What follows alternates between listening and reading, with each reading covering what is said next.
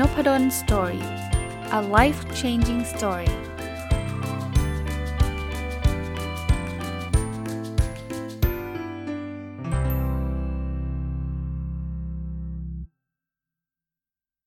สวัสดีครับ ยินดีต้อนรับเข้าสู่นพดล Story Podcast นะครับ แล้วก็ทุกวันเสาร์นะ ยินดีต้อนรับเข้าสู่รายการ Weekend Entrepreneur หรือรายการผู้ประกอบการวันหยุดนะครับ ยังคงอยู่กับหนังสือเล่มเดิมนะครับ ชื่อว่า Self Made Success เป็นหนังสือที่ผมรีวิวน่าจะ 2 สัปดาห์ติดแล้วนะสำหรับรายการนี้นะครับ เขียนโดยคุณชอนพาเทลนะซึ่งเป็น entrepreneur หรือว่าเป็นผู้ประกอบการนะครับ ส่วนตัวค่อนข้างชอบอะไรอ่าเขาเรียกว่าหนังสือเล่มนี้นะ มันมีคล้ายๆ เป็นบทหลักๆเนี่ยจะพูดถึงความสำเร็จในหลาย ๆ ด้านนะครับ แต่ว่าส่วนใหญ่จะเป็นเรื่องธุรกิจนะ วันนี้เนี่ย จะเป็นบทที่ 3 ที่จะนำมาฝากนะครับ เป็นเรื่องของ entrepreneurship success strategy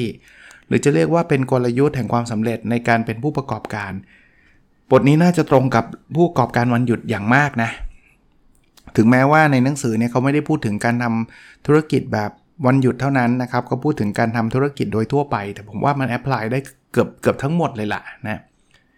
มาดูข้อที่1นนะครับที่เป็นกลยุทธ์คือ do what you know คือเขาบอกให้เราเราเริ่มทำธุรกิจที่เรารู้อยู่แล้วอะนะครับถ้าท่านยังจำได้นะครับ ผู้ประกอบการวันหยุดของผม ผมมีกฎอยู่ 5 ข้อ 1 ใน 5 ข้อเนี่ยก็คือทำในสิ่งที่เรามีความสามารถหรือ ability ก็คือตรงกับข้อนี้ ถามว่าทำไมถึงควรจะทำในสิ่งที่เรารู้ อย่างแรกเลยเนี่ยนะครับ คือถ้าเราไม่รู้อะแล้วเราไปทำอะโอกาสที่จะประสบความสำเร็จเนี่ย ผมว่ามันต่ำนะ คือไม่ค่อยมีความรู้เรื่องนี้หรอก แต่ว่าก็จะไปทำเรื่องนี้แหละ เอาเอาง่ายๆนะ เห็นคนอื่นเขาเปิดร้านกาแฟกัน ฉันเปิดบ้าง แต่ว่าฉันไม่ได้หาความรู้ ไม่ได้หาสร้างความสามารถใด ๆ เลย ส่วนใหญ่เราจะไปไม่รอดครับ เพราะว่าเราไม่รู้ดีพอ หรือจะสอนเรื่องนู้นเรื่องนี้ แต่เราไม่ได้เป็นเอ็กซ์เพรสหรือไม่ได้ อย่างน้อยๆ ก็ไม่ได้ศึกษาเรื่องนั้นมาดีพอ ผมเรียนแบบนี้ไม่ได้หยุดยั้งว่า เฮ้ย อย่างนี้เราต้องเป็นเบอร์หนึ่งของประเทศไทยเราถึงจะทำธุรกิจเราได้ไม่จำเป็นครับ แต่คุณไม่คุณไม่ใช่ว่าคุณไม่รู้อะไรเลยะนะครับหนังสือเขียนไว้บอกแม้กระทั่งคนที่เป็นเศรษฐีระดับโลกนะอย่างวอร์เรนบัฟบัฟเฟตเนี่ยบอกว่าถ้าคุณอยากจะเป็นนักลงทุนที่ประสบความสำเร็จเนี่ยคุณควรจะลงทุนเฉพาะสิ่งที่คุณเข้าใจและสิ่งที่คุณรู้นะครับ ผมว่ากฎข้อนี้เป็นกฎที่ดูง่าย ๆ นะ แต่ว่าหลาย ๆ คนมองมันข้ามไปนะอีกประการหนึ่งเนี่ยคือบางคนบอกอ้าวอาจารย์ถ้าเกิดไม่รู้ แล้วทำแล้วค่อยๆเรียนรู้ได้ไหม จริงๆก็ได้ แต่มันใช้เวลาระดับหนึ่งทีเดียว คือผมไม่ได้ห้ามทำในสิ่งที่ท่านไม่รู้นะ เพราะว่าถ้าอย่างนั้นเราอาจจะทำได้ไม่กี่อย่างหรอกเพราะเราก็รู้ไม่กี่อย่างใช่ไหมแต่แต่ถ้าเปรียบเทียบกันแล้วนะ do what you know คือถ้าเกิดเป็นสิ่งที่เราเชี่ยวชาญอยู่แล้ว เรารู้อยู่แล้วเนี่ย มัน shortcut ระดับหนึ่งอะ อ่าผมยกตัวอย่างตัวผมเอง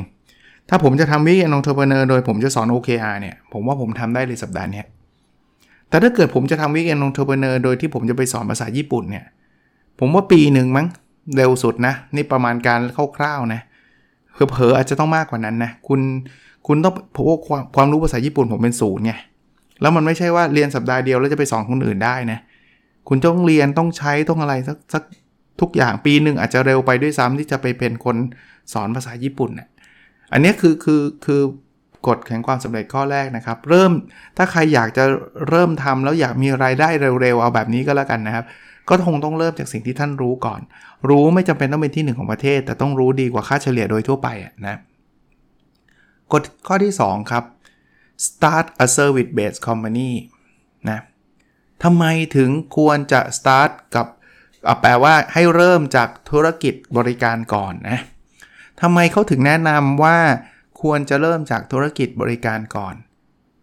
คำตอบง่ายๆซึ่งก็ตรงกับไอ้ที่ผมพูดในผู้ประกอบการมันหยุดคือ มันใช้เงินลงทุนต่ำไง เมื่อมันใช้ลงเงินเงินลงทุนต่ำเนี่ยนะโอกาสที่มันจะล้มเหลวมากๆ มันจึงน้อยมาก เพราะมันแทบไม่มีเงินลงทุนเลย เช่นสอนหนังสือผมยกตัวอย่าง สอนหนังสือเนี่ยถามว่าใช้เงินลงทุนอะไรไหม เกือบจะศูนย์นะใช้เวลาเราบางคนบอกเช่าที่อะอาจจะมีบ้างครับ แต่มันคงไม่กี่บาทแล้วเราคงไม่ไปจอง Impact เมืองทองอารีนามั้งครับ จะสอนหนังสือ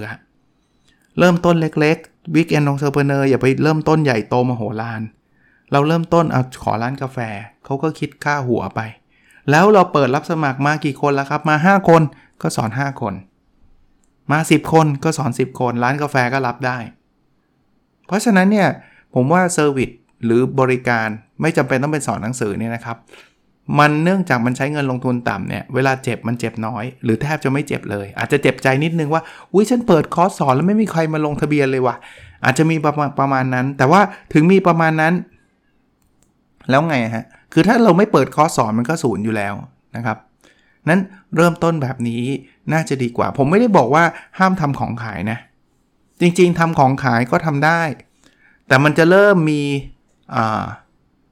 เงินลงทุนมากขึ้น ของบางอย่างนะ คือถ้าเกิดเราบอกอาจารย์ผมจะทำขนมขายจากบ้านเนี่ยแหละ ขายออนไลน์ อันนี้ไม่ผมว่ามันก็ใกล้เคียงอะ่ะ เพราะว่าขนมเนี่ยมันก็จะทำชิ้นหนึ่ง10ชิ้น 20 ชิ้นก็แล้วแต่เราใช่ไหมค่าจ้างวัตถุดิบอะไรมันก็คงไม่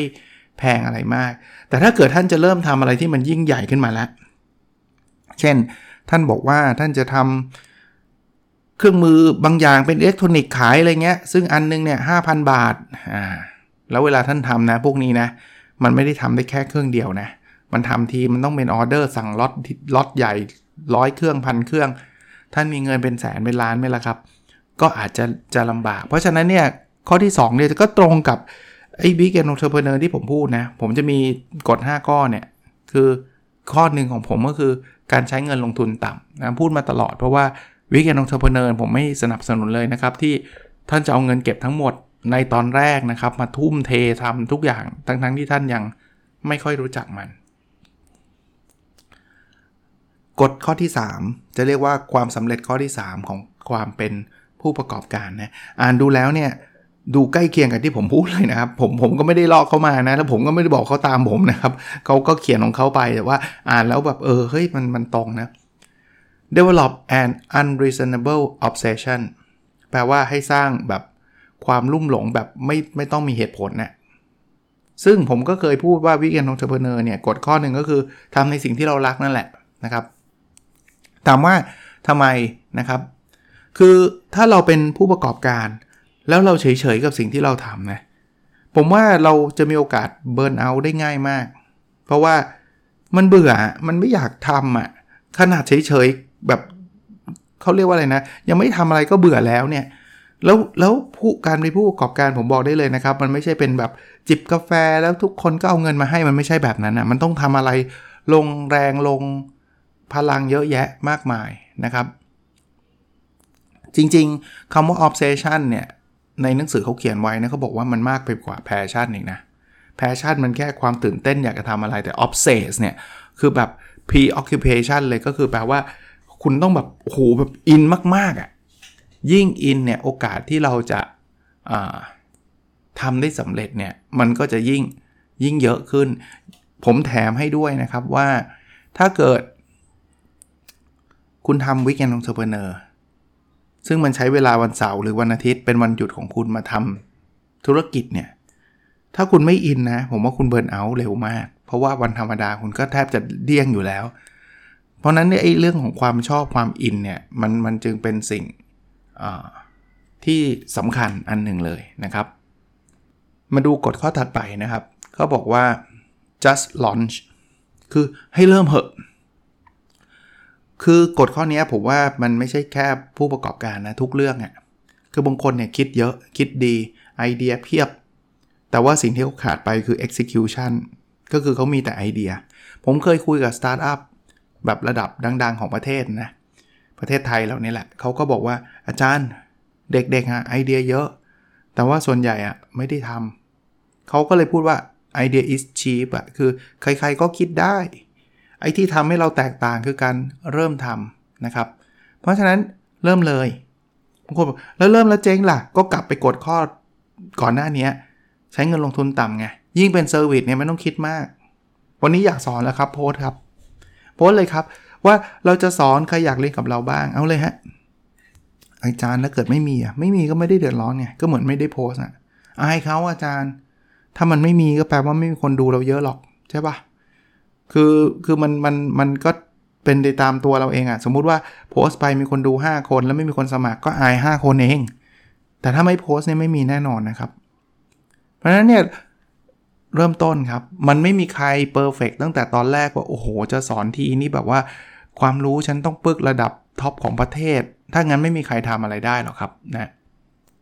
อ่านี่ก็เป็นกฎที่กระตุ้นให้ท่านเริ่มทำนะ มาดูข้อที่ 5 นะ กลยุทธ์ข้อที่ 5 never go to a gunfight without bullets นะครับ แปลว่า ตรงตัวก่อนนะ อย่าไปยุ่งกับการเกมการ gunfight ก็คือการต่อสู้ด้วยการยิงโดยที่คุณไม่มีกระสุนนะกฎข้อนี้เขาสอนเรื่องการ negotiate ครับ เขาบอกว่าเมื่อไรก็ตามที่คุณต้องเข้าไปเจรจาต่อรองธุรกิจเนี่ย คุณจะต้องมีแผนสำรองอยู่เสมอ ไม่ว่าจะเป็นการเจรจาต่อรองต่อกับ investor ที่จะมาลงทุนกับเรา ไม่ว่าจะเป็นการเจรจาต่อรองกับ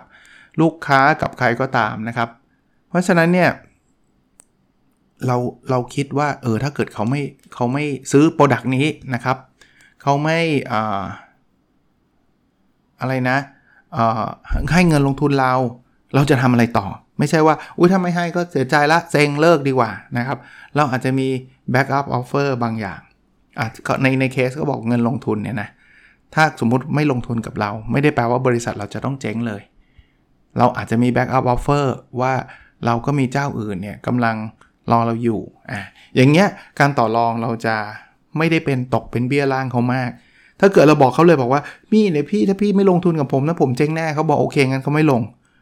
หรือถ้าจะลงคุณก็ต้องแบบให้ดีลเขาดีสุดๆอะ่ะเราก็เสียเปรียบ นะครับอะอันนี้ผมว่าสำหรับผู้ประกอบการมันหยุดเองอาจจะไม่ได้ชัดเจนมากนักนะครับ เพราะว่าเราอาจจะยังโดยเฉพาะช่วงแรกๆนะคงยังไม่ต้องต่อรองอะไรกับใคร หรือว่ายังไม่ต้องไปขอเงินลงทุนจากนักลงทุน ถ้าถ้าท่านตามทำตามสูตรของผมนะเพราะผมอยากให้เริ่มเล็กๆก่อนอย่าเพิ่งไปทำสตาร์ทสตาร์ทองสตาร์ทอัพทางนี้ทางนั้นใครที่อยากทำสตาร์ทอัพก็ทำไปนะครับ คนละเรื่องกันนะครับ ผมกำลังพูดถึงผู้ประกอบการวันหยุดของผมอยู่นะครับ ไม่ได้แปลว่าสตาร์ทอัพไม่ดีนะครับ กฎข้อ 6 ครับนะหรือกลยุทธ์ข้อที่ 6 เขาบอกว่า realize bureaucracy is the root of all evil นะครับให้ตระหนักรู้ว่าลักษณะของ bureaucracy อะจะเรียกว่าอะไรดีครับ การทำงานที่มันยืดยาดที่มันมีขั้นตอนเต็มไปหมด ที่มันมีลำดับชั้นเต็มไปหมดเนี่ยมันเป็นสิ่งเลวร้ายอะคือผมว่าองค์กรเล็กๆ ส่วนใหญ่ไม่ค่อยมีปัญหานี้ แต่ถ้าเริ่ม ธุรกิจเราเริ่มใหญ่อะเคยเคยเจอไหมครับ บางทีเนี่ยจะทำอะไรสักอย่างเนี่ยนะ ต้องเซ็นกัน 7 ขั้นตอน 7 คนต้องมานั่งดูกันอะไรอย่างเงี้ยแล้วเสร็จแล้วเนี่ยเราก็ลอนช์โปรดักต์ไม่ได้ ความได้เปรียบของธุรกิจเล็กคือความเร็วครับ แต่ถ้าเกิดใครดันทำธุรกิจเล็กแล้วทำซะใหญ่เลย คือทำซะใหญ่แปลว่าไม่ไม่ใช่องค์กรใหญ่นะ องค์กรเล็กแต่ไปใช้ระบบขององค์กรใหญ่มา ระบบที่จริงๆ มันอาจจะสำคัญสำหรับองค์กรใหญ่ แต่มันไม่เหมาะกับองค์กรเล็ก เช่น จะต้องมีคนมาอนุมัติแอปพรูฟเจ็ดรอบอะไรเงี้ยนะ อันตราย เพราะเราจะสูญเสียความได้เปรียบอันหนึ่งของเราไปแล้วอาจจะเป็นอันเดียวด้วยนะ ที่เราจะสู้บริษัทใหญ่ ๆ อื่น ๆ ได้ ผมไม่ได้บอกว่าวิธีการแบบนี้มันผิดเสมอไป เพราะว่ามีบางเรื่องมันต้องคอนโทรลมันต้องควบคุมใช่ แต่ถ้าแบบทุกเรื่องมันจะต้องมีลายเซ็นทุกเรื่องมันจะต้องมีอะไรนะ วิธีปฏิบัติแมนนวลอะไรทุกอย่างเต็มไปหมดเนี่ย ผมว่าสำหรับบริษัทเล็ก โดยเฉพาะอย่างยิ่ง Weekend Entrepreneur เนี่ย อาจจะต้องระวัง เพราะว่าถ้าท่านไม่ระวังเนี่ย นึกภาพนี้ ลูกค้าสั่งของท่านเนี่ยแล้วท่านบอกว่าต้องกรอกฟอร์มอันนี้ก่อนแล้วเสร็จแล้วเดี๋ยวเราต้องให้พ่อครัว approve เสร็จแล้วเราจะส่งกลับไปให้ท่านพวกนี้คือ bureaucracy ไง แล้วท่านลองนึกภาพนี้พยายาม extreme นะคงไม่มีใครทำถึงขนาดนี้หรอกแต่ว่าถ้าท่านทำแบบนี้ลูกค้าจะมาไหมคำตอบคือโอ้พี่ถ้าพี่ยากขนาดนี้พี่เอาเก็บไว้กินเองเหอะเดี๋ยวผมไปสั่งร้านอื่นดีกว่า เดี๋ยวนี้เนี่ยนะแค่ไม่ต้องอะไรมากครับ แค่ลูกค้าต้องกรอกอะไรนานเกินความจำเป็นเน่ยเขายังไม่อยากกรอกเลย ไม่ต้องใครครับ ผมเองนี่แหละ เวลาผมสั่งหนังสือสั่งของเนี่ย ผมชอบสั่งที่อเมซอนไม่ใช่อะไรนะครับ จริง ๆ เดี๋ยวนี้ก็พยายามซื้อจากร้านในประเทศไทยนะ เช่น Kinokuniya Asia Books แต่ว่าบางที Kinokuniya ไม่มี Asia Books ไม่มีเนี่ย ผมก็จะวิ่งไปที่อเมซอนเพราะว่ามัน one click จริงๆนะมันสั่งง่ายมันไม่มี bureaucracy อะไรมากมาย แต่ผมเคยเจอเว็บสั่งบางบางเว็บ แค่กรอกข้อมูลเนี่ย ก็หมดเวลาแล้วเอานะตอนแรกอาจจะต้องกรอกเยอะไม่ครับ รอบ 2 ให้กรอกอีก ทั้งๆนี่จริงข้อมูลที่อยู่ที่อยู่เนี่ยมันควรจะต้องถูกเก็บไว้ หลายๆ ครั้งเวลาผมรูดบัตรเครดิตโอ้โห ขั้นตอนมันเยอะมากเลยซึ่งบางคนเนี่ยอาจจะคิดว่ามันนิดเดียวเอง ใช้เวลาไม่เกิน 10 วินาที ผมบอกได้เลยนะ 10 วินาที matter นะครับ เดี๋ยวนี้ลูกค้าเนี่ยตรงๆนะถูกสปอย ผมถูกสปอยจาก Amazon Amazon ให้ผมคลิกเดียวแล้วจบ แล้วที่อื่นเนี่ยใช้เวลา 10 วิเนี่ยผมงุนอิดเลยทำไมมันนานจังวะ นะก็ก็ฝากไว้นะครับ เป็นกฎหลาย ๆ ข้อนะ ที่เอามาใช้ได้กับการเป็นผู้ประกอบการวันหยุดนะครับ หลายๆข้อเนี่ยผมคิดว่าก็ตรงกับสิ่งที่ผมเคยเล่าให้ฟังทวนให้ให้ให้ฟังนะกฎผู้ประกอบการวันหยุดของผมนะไม่ใช่กฎไอ้วันนี้ที่คุยกันนะ คือหนึ่งทำในสิ่งที่รัก 2ทำในสิ่งที่เราเก่ง 3 มีใช้เงินลงทุนน้อย 4 สร้างเงินได้สร้างไรายได้ได้คุ้มค่าแล้วก็ 5 สามารถขยายได้โดยไม่ต้องไปยึดติดกับเวลาเรา ที่ผมเรียกว่าปาล์ม P A L M S นะครับ P คือ passion A คือ ability L คือ low investment M คือ money แล้วก็ S คือ scalability นะครับก็วันเสาร์คงประมาณนี้นะครับ หวังว่าจะเป็นประโยชน์กับทุกๆทท่านนะครับ ตอนนี้ก็มีหลายหลากหลายท่านเข้ามาร่วมกลุ่ม ผู้ประกอบการวันหยุดหรือ Weekend Entrepreneur เสิร์ชคำนี้ได้เลยนะครับ ผู้ประกอบการวันหยุดวงเล็บ Weekend Entrepreneur นะครับผมก็จะพยายามแชร์บทวงกฎความไปนะครับ มีหลายคนก็บอกว่าเดี๋ยวจะช่วยแชร์ ก็เริ่มมีเพื่อนๆมาแชร์เรื่องราวที่เกี่ยวข้องกับ Weekend Entrepreneur กันบ้างนะครับก็อาจจะเป็นอีกหนึ่งฟอรัมที่จะทำให้ท่านได้ประสบความสำเร็จในการเอาเวลาวันหยุดเนี่ยมาสร้างไรายได้ต่างๆนะครับ เดี๋ยวจบการรีวิวหนังสือเล่มนี้นะครับ ผมจะตอนนี้ติดต่อไว้บางท่านแล้วละ่ะจะไปสัมภาษณ์นะครับ บางท่านก็กุณาอินบ็อกมา ผมก็บอกว่าเดี๋ยวเดี๋ยวขอจัดขอนัดอีกทีหนึ่งนะครับ ไม่ได้ลืมนะ แต่ว่า มีหนังสือเล่มนี้เพอเอิญมันรีวิวค้างอยู่ ก็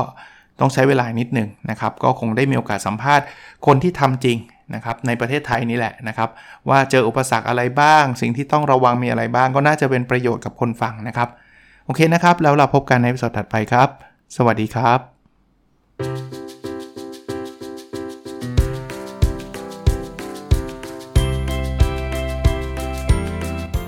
n o p a d o n Story a life changing story